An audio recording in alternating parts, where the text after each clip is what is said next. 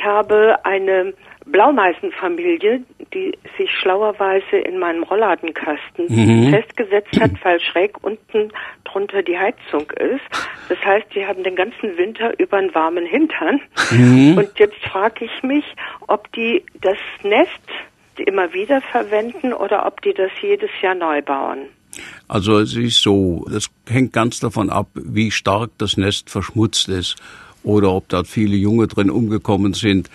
Dann wird das Nest überbaut, wenn es noch drin ist. Dann bauen die eine neue Unterlage rein, ne?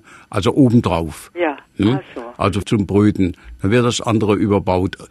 Sonst bei Nistkästen ist es ja sinnvoll, vor Beginn der Brutzeit die alten Nester zu entfernen, weil darin sich auch eine ganze Menge Parasiten aufhalten, also Flöhe und Milben und ähnliches. Ne? Und dann bauen die ihr Nest neu. Das alte Nest, so wie es ist, wird nie mehr direkt benutzt, sondern wenn es drin bleibt an dem Brutplatz, dann bauen sie ein neues Nestchen darüber.